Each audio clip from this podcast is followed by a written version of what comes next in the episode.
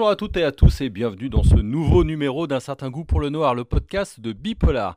C'est l'été, il fait beau, peut-être vous vous demandez ce que vous allez pouvoir mettre dans vos valises en termes de polar et de livres. Eh bien, on a la réponse aujourd'hui avec euh, Alexandre Kareka qui est notre libraire référence. Vous avez peut-être lu ses coups de cœur sur euh, Bipolar, il travaille à deux sites euh, à Chambéry. Grand spécialiste du polar. Alexandre, bonjour. Et bonjour Jérôme, bonjour à tous. Alors du coup, tu nous as préparé euh, quelques coups de cœur euh, à ne pas manquer cet été, plutôt, euh, du grand format. Qu'est-ce que tu as de beau? Alors, j'ai, je vous ai préparé un petit, petit florilège, et notamment un auteur que j'ai découvert il y a deux ans, qui s'appelle Thomas Mullen, qui a qui a, fait paraître euh, son premier roman qui s'appelait Dark Town, euh, ensuite un deuxième qui s'appelait Temps Noir, et qui vient de sortir son troisième euh, roman qui s'appelle Minuit à Atlanta. donc en fait, le principe c'est qu'on est à Atlanta, donc en Géorgie. Euh, aux États-Unis. Euh, Darktown euh, avait lieu en 1948, où la, mairie d'Atlanta avait décidé de, créer une brigade de police uniquement composée d'Afro-Américains. sauf que ces policiers n'avaient pas le droit de porter d'armes, n'avaient pas le droit de conduire de voiture, n'avaient pas le droit d'enquêter et n'avaient pas le droit d'interpeller des blancs. Euh, et donc on va suivre euh, les, personnages de, ces romans tout au long de ces, trois, de ces trois, trois romans. Et donc le, troisième qui, vient de sortir, Minuit à Atlanta, euh, où on a un des, policiers de cette brigade en 1956, donc, qui a démissionné, qui est devenu euh, euh, journaliste euh, dans, le, dans le, seul journal, le seul quotidien noir d'Atlanta. son directeur de, de, rédaction va être assassiné et il va enquêter pour savoir ce qui s'est passé. Donc on va avoir le FBI, on va avoir euh, les ségrégationnistes, on va avoir le Ku Klux Klan, on va avoir euh, Martin Luther King, enfin voilà, la, grande histoire qui va se, qui va se mêler à la, petite histoire. Euh, ce que fait Thomas Mullen, c'est juste génial. Voilà. il faut lire ces, romans. Les, les, intrigues policières de ces trois romans sont vraiment excellentes. Et en plus de ça, on est, on est vraiment immergé dans cette époque ségrégationniste. Et, euh, euh, c'est très très bien documenté et c'est euh, voilà, c'est du super roman pour l'été. C'est chez Rivage Noir, hein, c'est ça? Tout à fait. Ok, donc là on était dans l'Amérique ségrégationniste. Ensuite, tu nous emmènes où? Ben, je vous emmène dans les... à la fin des années 50. on est dans une petite ville de... du Kansas donc c'est euh, le, Carnaval des Ombres de l'excellent euh. Euh, on est dans un cirque, donc un cirque itinérant, et on découvre le cadavre d'un homme, d'un inconnu. Et un agent du FBI est envoyé sur place pour, ben, pour enquêter. Pour savoir qui est cet homme, comment il, comment il s'est, il, s'est fait, il s'est fait assassiner, puisque c'est un meurtre évidemment. Euh, et au fil de son enquête, cet agent du, euh, FBI va découvrir des choses euh, beaucoup plus importantes qu'un simple meurtre. voilà, donc on est, on est dans du Elori, c'est-à-dire qu'on a des personnages qui sont extrêmement bien croqués, il y a une vraie psychologie, il y a une vraie humanité aussi chez, chez Elori. Et, il faut lire les, romans d'Elori parce que ils, sont euh, toujours très très bien construits. Et, euh, celui-là est, à mon avis, parce que j'ai lu tous ces romans, est un de ses meilleurs. je ne vais pas trahir un secret, mais c'est un, romancier qui m'avait déjà conseillé euh, à, l'occasion de Noël. C'est chez Sonatine. et c'est un auteur que tu aimes donc vraiment particulièrement. J'aime énormément Elori. Voilà. c'est encore une fois, il a non, non seulement ses, ses romans sont alors d'un roman à l'autre, euh, euh, il, change vraiment de, style. Il peut être dans le thriller, comme il peut être dans le roman noir, comme il peut être dans le, roman historique. Là, on est dans du polar historique, euh, avec une, je veux pas euh, l'intrigue, mais euh, voilà, il y a une réflexion sur le FBI, sur son rôle dans la société américaine de ces années-là, qui est, vraiment très intéressante. On va le noter pour cet été. Pour le troisième, alors le troisième, c'est pas un jeune homme, comme il dirait, c'est pas un petit nouveau, mais c'est un bouquin intéressant chez Omnibus. Exactement. c'est le cycle des veufs noires d'Isaac Asimov. Donc on connaît tous euh, Isaac Asimov pour ses, romans de science-fiction, le cycle de fondation, le cycle des robots, etc. Euh, au début des années 70, euh, la directrice d'un magazine de polar qui s'appelait s'appelle Queen Mystery Magazine, qui publiait des nouvelles policières, a sollicité Asimov pour écrire dans, ce, dans ce magazine. Il se trouve qu'Asimov est un grand, grand, grand fan d'Agatha Christie. Et euh, le fait d'être euh, d'être sollicité pour écrire des, nouvelles de, polar euh, l'a intéressé. Et donc, il a écrit une première nouvelle, donc il met en scène six personnages qui s'appellent entre les veufs noirs. Alors, ils sont ni veufs ni noirs. voilà, ils se sont appelés comme ça pour faire un petit peu mystérieux. Et le principe, c'est qu'ils se réunissent euh, une fois par mois dans un restaurant euh, assez, euh, assez, assez, huppé. Eux-mêmes sont de la classe supérieure plus plus. Il y a un avocat, il y a un écrivain, il y a un mec qui travaille pour le gouvernement, etc. Et le principe, c'est qu'ils invitent quelqu'un. et cette personne a vécu un événement qu'il ne peut expliquer. Voilà, c'est, il y a une énigme.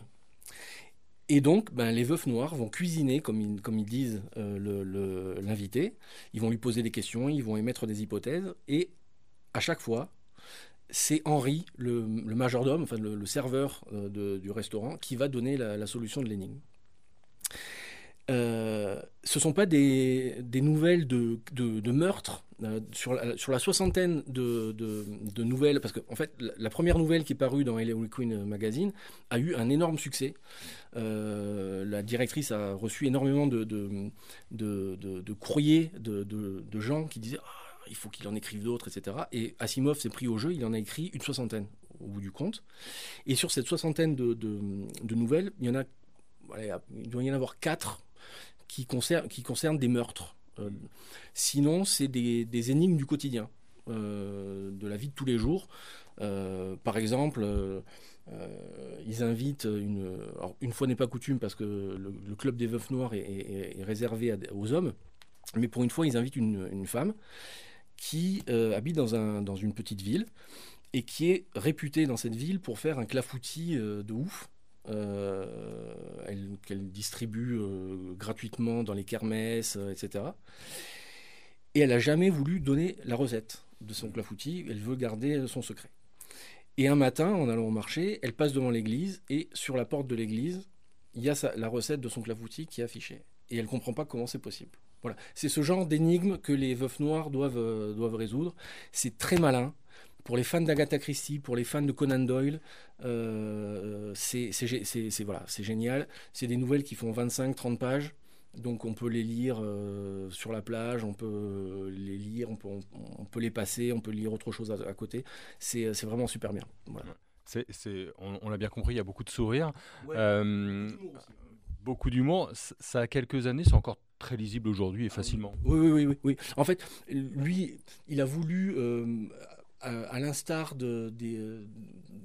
d'Hercule Poirot, d'Agatha Christie, etc., faire quelque chose un peu à l'anglaise, le club masculin par excellence, où on prend l'apéritif, on discute de choses et d'autres, euh, on, mange bien, on s'engueule, euh, etc.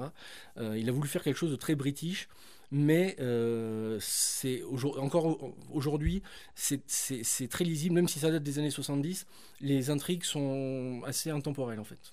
Hmm, il y a un petit peu de, de satire là-dedans. Et alors pour le dernier, on va quitter peut-être un petit peu le, polar, quoique, euh, pour se rendre du côté d'abord en Espagne, puis de Montpellier. Exactement. Euh, sans faire de publicité pour euh, une, une petite maison d'édition que j'aime beaucoup, qui s'appelle ActuSF, et d'un auteur que j'aime aussi beaucoup, qui s'appelle Jean-Laurent Del Socorro, Du roi, je serai l'assassin. Jean-Laurent Del Socorro, il y a quelques années, avait écrit un, roman qui s'appelait Royaume de vent et de, colère, qui se déroulait à Marseille pendant le siège euh, que Henri IV euh, faisait parce que les Marseillais s'étaient révoltés euh, contre, le protestantisme présumé, de, enfin pas présumé d'ailleurs, mais réel d'Henri IV. Et il y avait dans une auberge plusieurs personnages, et dont un qui s'appelle Silas, euh, qui est un moresque, c'est-à-dire un, musulman converti, euh, converti de gré ou de force au, christianisme. Et, euh, Jean-Laurent Del Socorro a décidé de faire un roman sur l'enfance de, enfin sur la vie de, de, Silas. Et donc on est, on est, on est en, Espagne. Donc on va suivre l'enfance, l'adolescence de, Silas. une enfance qui est pas facile. Euh, c'est un, roman de fantaisie historique euh, où, comme dans tous les romans de, Jean-Laurent Del Socorro, il y a très très peu de magie. Euh, on n'est pas dans le, Seigneur des Anneaux où, il y a des épées magiques et des dragons. il y a un petit peu de, magie, mais, assez peu. Euh, et dans ce, roman, euh, euh, Jean-Laurent Del Socorro nous dévoile sa face un petit peu sombre parce que c'est quasiment du roman noir. L'enfance de, de, Silas est, pas facile. il a deux sœurs, une plus âgée et une plus jeune que lui. Euh, et je pense que le fait que Silas va devenir un assassin euh, vient de, ce, de, de, cette enfance-là. Euh, un père qui n'est pas vraiment aimant, une mère qui est absente, etc. Euh, c'est toujours très bien écrit, c'est toujours euh, très bien documenté. Euh, Jean-Laurent Del Socorro, quand il écrit un roman, il se documente et, et il raconte pas n'importe quoi. Donc là, on est dans, l'Espagne de, de, l'après-Reconquista et, et c'est assez remarquable. Voilà, je, suis un, je, suis un, grand fan. quatre romans qui sont plutôt des romans à, tendance historique, en tout cas qui nous amènent dans le passé. Tu dirais que c'est une tendance lourde aujourd'hui dans le polar?